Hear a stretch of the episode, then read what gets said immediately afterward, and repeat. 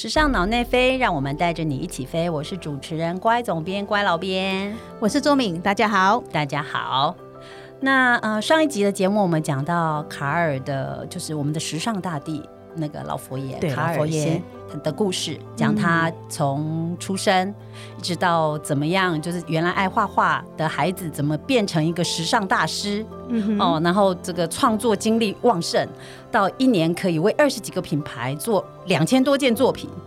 这个这个故事 太惊人，精力旺盛。对，那讲到这里，他如何进？他进到呃巴黎，然后有怎么样的地位？但是我们一直还没有机会讲到，其实多数人认识他，是因为他跟香奈儿之间的连接。这个部分我们好像还没有讲到。对。那其实呢，香奈儿在生前某一次接受访问的时候呢，曾经意有所指的呃提起，因为嗯，就是讲到就是说，他认为未来，因为他年纪也大了，所以大家也很好奇哦，就是未来可以接棒他的人呢会是怎么样子？那他就讲了，他就说有一天呢，我会需要一个继位者，那个人只要越能模仿香奈那香奈儿，他就越能成功。如果有一天呢，我能够发现这样的人的话，那他就是为我的，他就是我的继位者。那其实听到“模仿”这两个字，大家在时尚圈里面听起来都有点刺耳。但香奈儿很可爱，他说：“其实模仿之下是真爱，就是只有真正爱这个牌子的人，他才模仿的出来。”哦，他必须要真的很爱香奈儿，对，所以才有资格来继任。对，哎，其实说起这件事情也非常有趣，因为其实很多精品品牌都有一定的历史，那其实都有继任者。你会发现，有些继任者其实已经把牌子改的跟原来都不像。对，但是卡尔在接棒香奈儿的这么多年，他一直其实还是在香奈儿的灵魂和精神底下做所有的创作。没错。对不对？所有的经典翻新等等的，大家还是认得出来，这就是香奈儿，只是是不同时代的香奈儿。嗯，那其实呢，大家也不要以为卡尔接手香奈儿这个这个创作的，就是这个接棒这个设计总。呃，怎么设计灵魂的工作呢？那么顺利？其实，呃，香呃卡尔呢，他是在香奈儿离世，他其实没有见过香奈儿本人。对。那他在香奈儿离世之十年之后，其实他才接了这个工作，大概在一九八二年的时候。那他推出的第一个系列呢，是呃成衣系列，Ready to Wear 的成衣系列。但是殊不知，那个时候他是不能够，嗯，可能跟这个。呃，怎么讲？呃，家族这个犹太家族就是经营香奈儿这个品牌的犹太家族，已经有个默契，就是他其实是不能公开身份的，因为哦，这个家族不确定他是不是可以接的，就是接得下来，所以他不准他公开身份。但是呢，大家知道你这这一个系列发布的时候，你知道状况是怎么样吗？整个时尚媒体圈把他骂翻了，还好没有公开身份。觉得这对，就是说，哎呀，怎么会这样？因为我觉得可能在那个时候，可能大家还是不能没有办法一下子接受，因为卡尔创作的香奈儿，虽然他在他的灵魂底下，势必还是有些手法的不同，所以我觉得有可能是这种。怎么讲？而且呢，他其我记得那个呃，他他的记之前的纪录片嘛，对对，他其实有讲到说，其实他当初要接香奈儿的时候呢，他周围的朋友都跟他说不要接，不要，千万不要接，千万不要接。对，因为那时候你你想看一九八零年代那时候香奈儿，他是什么如日中天的地位是吗？不，相反，忘了，对，简直是一个，简直是一个呃，非常的，就说。就说好比较好的形容，就是一个像一个睡美人的状态。哦，对对对，因为毕竟他怎么讲，他从从在五零年代他重新站站上这个时尚舞台，他受了一定程度的欢迎，但是毕竟。我觉得时尚还是很残残酷的，很残酷。这个他是不是在一个这个很很青春、创意旺盛的这个阶段，人生阶段，可能还是有一些关系，是吗？是。所以可能 maybe 就是香奈儿的晚晚年这个这段期间，而且很在当时八零年代，我们记得那时候新新的一些设计师正。活力蓬勃的投入这个时尚圈，相较之下，一竞争之下，没错，对，是一个非常对，我想对香奈来讲，它是一个非常不一样的时代气氛了。对，尤其从其实从六七零年代开始，整个时尚的，你知道那个时尚气候就非常不一样。对，然后在当时他们找到卡尔这个家族哦，就是找到卡尔来接手，就是试试看来做这个设呃这个怎么讲设计总监的位置的时候，其实他们心里是想。当时他们心里是打算，其实要卖掉香奈儿这个牌子的，可见的其实是符合你刚刚说的，可能香奈儿的这个品牌整个在时尚界经营的这个地位和状况，其实是有一点怎么有点低落哎，有点低落，所以他们就嗯想说，那没关系，反正就让卡尔试试看嘛，反正也 nothing to lose。嗯，那没想到呢，就是在呃八二年的这个呃 Ready to Wear Collection 被骂翻了之后，他在一九八三年的时候，就下一季的时候，他就做了高级定制服 o c Two 的系列，为香奈儿创造 O Two 的系列，没想到销售就。大受欢迎，大受欢迎，有了起色。然后呢，这整个话题就整个反转。哦，对，然后呢，当时就是诶非常有趣，他就是顺利的接下，而且大家也才终于知道，原来接手香奈儿，他他终于可以公开名字了。对，对，可能家族也就是下就是做好决定了，嗯心态里也做好决定，好吧，那我们就继续做吧。对，但是其实呃，卡尔他在接香奈儿的时候，其实他是花了很多的功夫的，他其实花了很多时间。去了解这香奈儿一生的传奇，而且甚至想更深入，所以他在过程准备的过程里面，他甚至找人去跳蚤市场，找各式各样的旧报纸、旧杂志，好、跟香奈儿有关的报道，然后去去挖出来，因为当时没有 Google 嘛，对，对，所以那么多的旧历旧旧的东西，其实就是要去把它翻出来，然后呢，他找人把它贴成一本本的，就是灵感的剪贴簿，对，这样剪贴簿，啊对对，宛如个人的 Google，比真的。Google- 对比 Google 更厉害的这个最早出现的搜寻引擎，真的，哎，不过你刚刚，不过我们这样子突然了解了，嗯就是说，其实卡尔接手香奈儿之后呢，嗯。帮香奈儿开发了高定，对。对吧？O k 对。t 这个系列，所以你想想看，如果这样子的看的话，我们就。就变成很很好理解，嗯。你知道他，比比如比如在呃几十年后，嗯。他去为了这个高定，然后去买了好几个工坊，对，没错没错，然后也也把这个保存这些，把巴黎的百年传统工艺，对、哦对，嗯没错，很棒很棒。嗯。那所以呢，其实呃，卡尔在这个呃进行这个香奈儿的这个接续的创作工作的时候，其实他是把一句话一直放在心里，他是歌德的话，用过去的元元素开创更好的未来。他心里面一直是这样坚信的，所以我们经常会在香奈儿每一季的作品里面就看到有一些经典反复的被拿出来翻玩。嗯嗯，啊，对，你会你呃。我们刚刚被叮咚吓了一下，但没有关系，好很吗？抱歉，没有关系。没关系，就当成一个休息哈。那所以讲到这里呢，嗯、其实我们哎就直接就快转到这个最近有人为卡尔出了一本书，哎，等一下，怎么样等一？下哦，你还不要讲这个？好，那再倒回去，sorry。因为呢，为了这一集内容呢，我就赶快把对，大家不知道有没有看过他的嗯，呃时尚大地，对不对？他的纪录片，对有不对？有我赶快把他抓出来重看了一次，太棒了，帮我们 highlight 一下。然后我就发，现说，其实卡尔真的是一个非常有意思的人，嗯，这样子。然后呢，我觉得他这个片中呢，呃，就说，哎，大家要知道哦，卡尔他并不是念什么服装设计对他不是的，就是他其实完全没有什么这种我们说的学历啊，这种东西没有，完全没有。但是他非常爱读书。对，然后呢，呃，他有讲到说，其实有三件事情对他整个人生来讲非常重要嗯哦，一个是读书阅读嘛，嗯，对不对？对，那个纪录片大家如果有看的话，你也会发现他家的书柜简直就是图书馆，没错，有没有个旋转门？旋转门就像图书馆一样，可以自动的。一道一道一道的呈现出来，他不同的藏书。但他自己呢，关于阅读部分呢，他其实也跟呃德国一个出版社，他也成立了一个他的系列，叫 Seven L，啊七 L 这样子啊、对，对，然后呢，然后呢，除了阅读之外呢，他其实呢还喜欢的是摄影。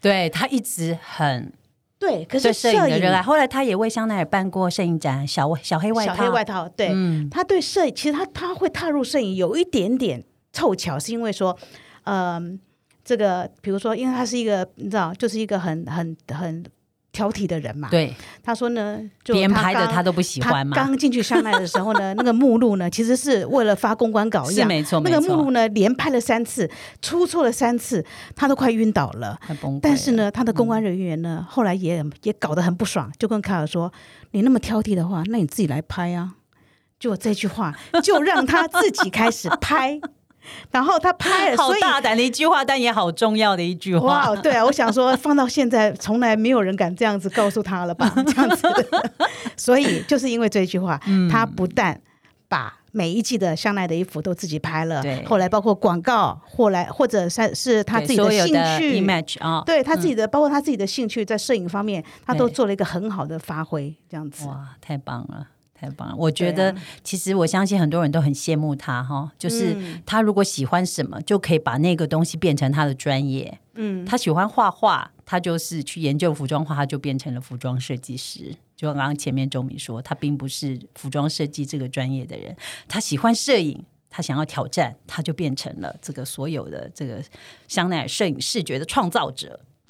好的幸福，一手包。一手包，很太多才多艺太多才多艺。那当然，第三件事情当然就是时尚。嗯，那我觉得，我觉得老佛爷呢也很也不失他的一一幽默感。他说呢，时尚业呢，其实你不能用社会公平来衡量，你知道吗？这句话很酷 你要社会公平的话，他说你要社会公平的话，你就去当公务员就好啦，对不也是对？没错。对不对？因为你说，他说，他说，他就举尼可基曼的例子嘛。他说：“谁叫尼可基曼？他天生就是这么高，这么窈窕，是不是？所以走上时尚业，因为每一年，其实每一个年轻人，很多年轻人，绝大多数年轻人，他们都希望在时尚业可以发光发热，不管是模特也好，干嘛也好。可是这个产业就是这样子，它不是每一个人你都可以去寻求成功的地方。对，没错。对啊，我觉得这这个实在太有趣了。对，如果你要社会公平哦，请你去当公务员，是他说的。确实也是没错哦。在时尚业界，其实还是有很多机运机缘的问题。嗯，对，啊然后还有才华高低的问题，你怎么说？怎么怎么怎么有办法去衡量真正的公平？对啊，我觉得他还讲了一些很有意思的话啊、嗯，他说，嗯，他喜欢时尚业，其实就是因为在这里哦，时尚他没有一定的答案，啊，他没有，就是时尚没有标准答案，对，这个意思。确实是。对，所以所以就是，所以他才会，所以时尚才会产生很多的可能性嘛，对，对不对？没错，嗯，不是跟算数学啊是什么是不一样的。是对，没错的，对对，没错。我觉得他，嗯，他对啊，他也他也讲了，包括像比如说，他很热爱人群，对不对？但是他也很喜欢孤独，因为他觉得必须要保有自己的时间，你才能充实自己也好，阅读也好，或者是你要做一些思考。嗯，嗯，对啊。好的，好，那我们要来接最近的那一本新书，关于卡尔的新书。对，关于卡尔的新书，因嗯为其实、呃，卡尔金他是呃已经过世两年了嘛，那嗯，怎么讲？仿佛他好像也没离开过。他这本新书的名字叫呃很可爱，是法文，我周敏会念吗 Ça va, cher Carl？就卡尔，呃，亲爱的卡尔，你你好好吗？对，好可爱的书名，对，好可爱的书名。那写这本书的呢，其实是呃跟在卡尔身边呃工作一起工作超过二十年的保镖，贴身保镖，嗯嗯，叫做啊、S 先生，好，有点法文有点难念，Sub Sebastian，Sebastian。好啦，我怕我待会会咬舌头，所以就说他是 S 先生，好吗？那他很可爱。其实，嗯，为什么他你但你知道他怎么样成为卡尔的保镖的吗？他很哦，我知道，因为他本来是个搬家公司嘛。对对，他在十八岁的时候，你知道卡尔有个很特殊的性格，他不是一般的搬家公司哦，他是一个特别的搬家公司，他是专门搬十八世纪的古董家 具，对，所以是也是有特殊的这个这个技术的哈。那怎么样保护好这些古董家具？然后他是因为这个也十八岁的时候呢，刚好有一次的工作就是到卡尔家去，就是搬搬这些家具，所以他就见到了他。所以没想到呢，他就是没想到就见到偶像，所以他就大胆的跟他说：“我可以跟你一起工作吗？”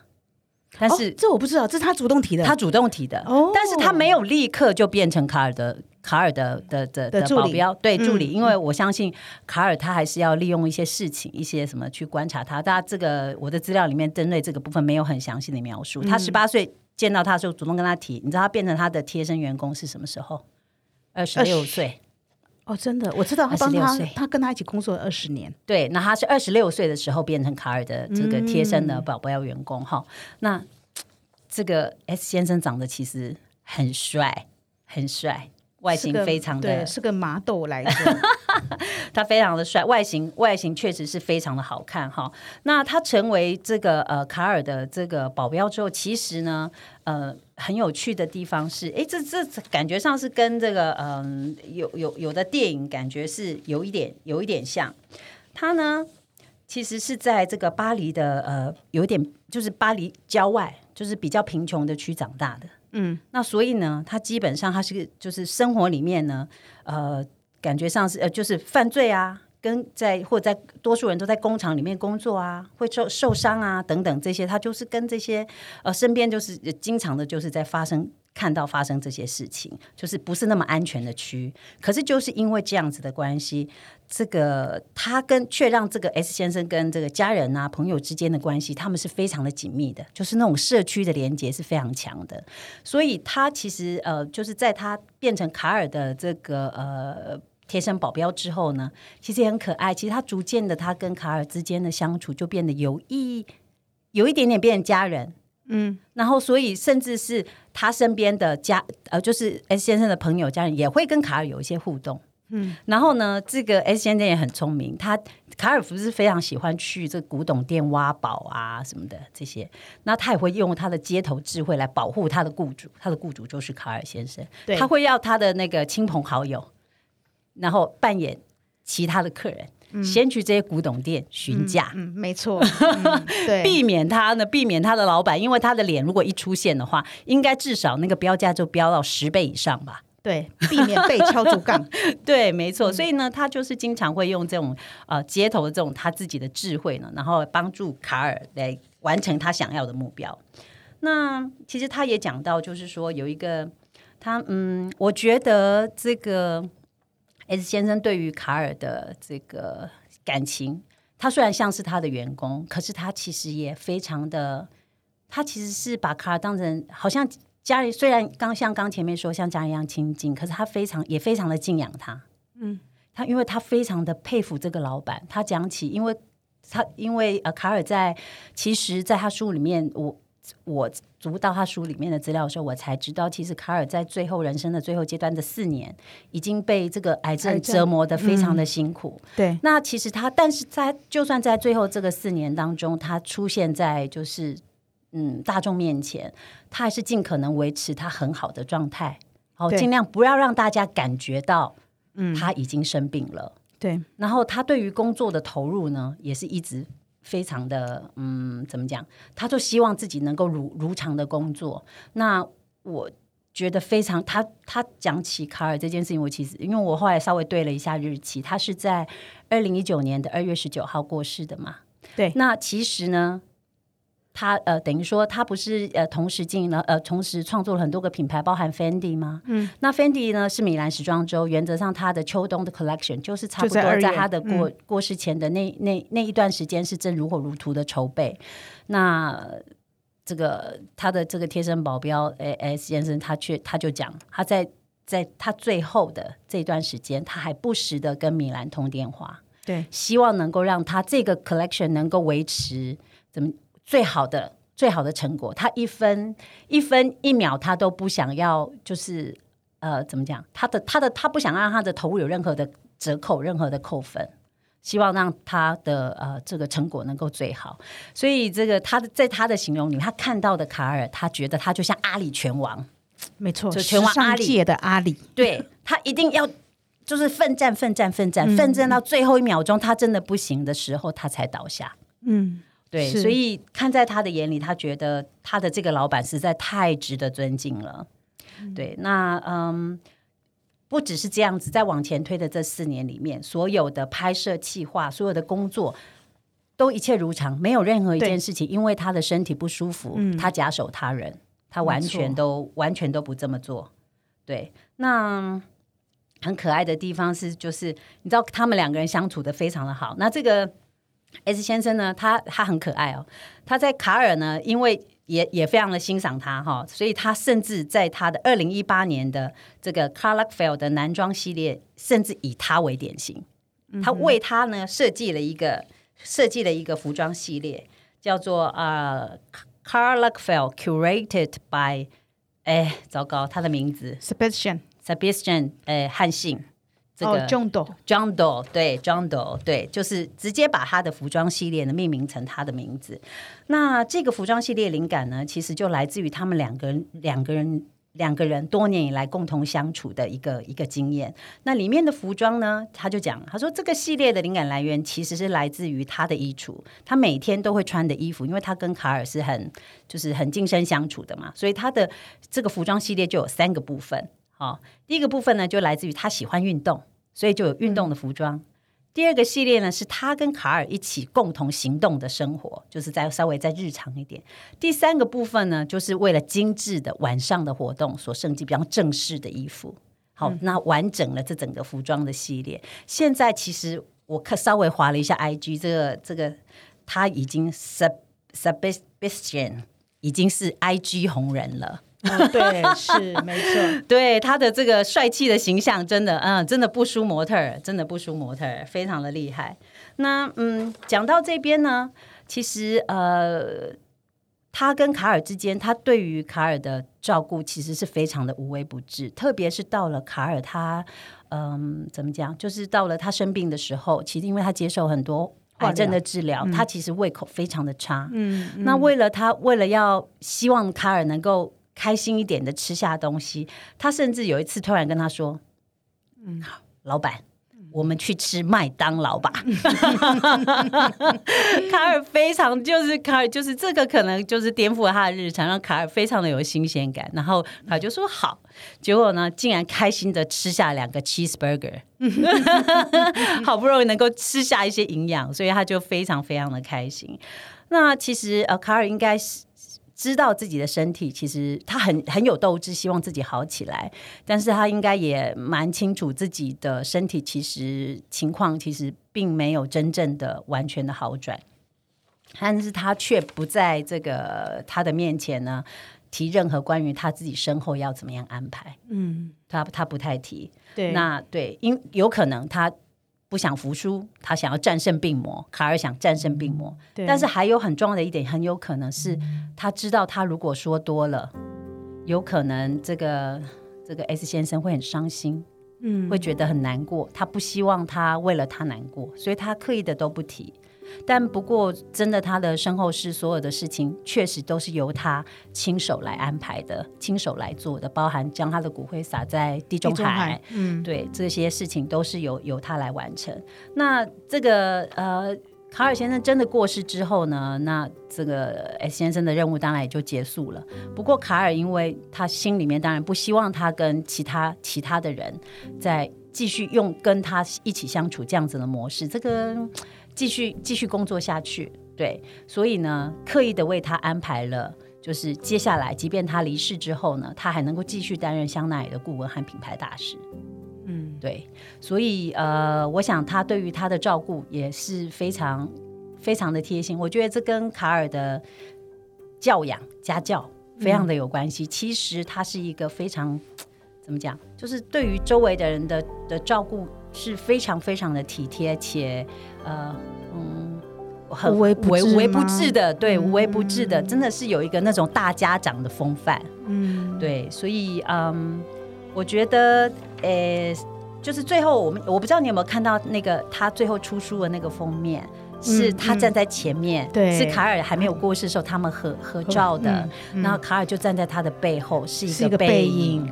对，我觉得他就他非常他自己本人非常非常的喜欢这张照片，因为他嗯怎么说？他觉得这个这张照片完全的就形容了他跟卡尔之间的关系，对一个亦师亦友的关系。对，没错。而且他他讲了一句，看着这张照片，他讲了一句话，他说：“过去我的你的这个过去的我，你巨大的身影，力量旁边的影子，这一切都不复存在了。”他形容卡尔一切都不复存在了，所以他就是这样子写。他每当看到这张照片的时候，他就忍不住想到他要离开这个离开这个世间，从这个时代淡出，成为过去的影子。他称他为导师，嗯，我的导师将要离我而去了。对，真的 啊，对，所以他呃，我想，嗯。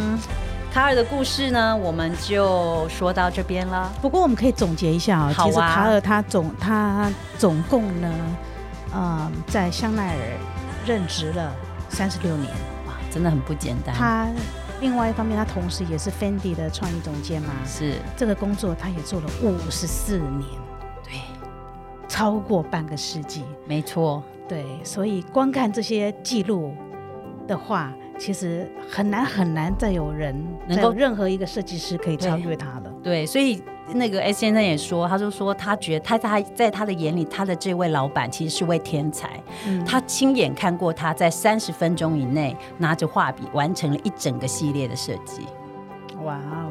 对，所以他其实嗯，他觉得他这个老板真的是一位天才，而且。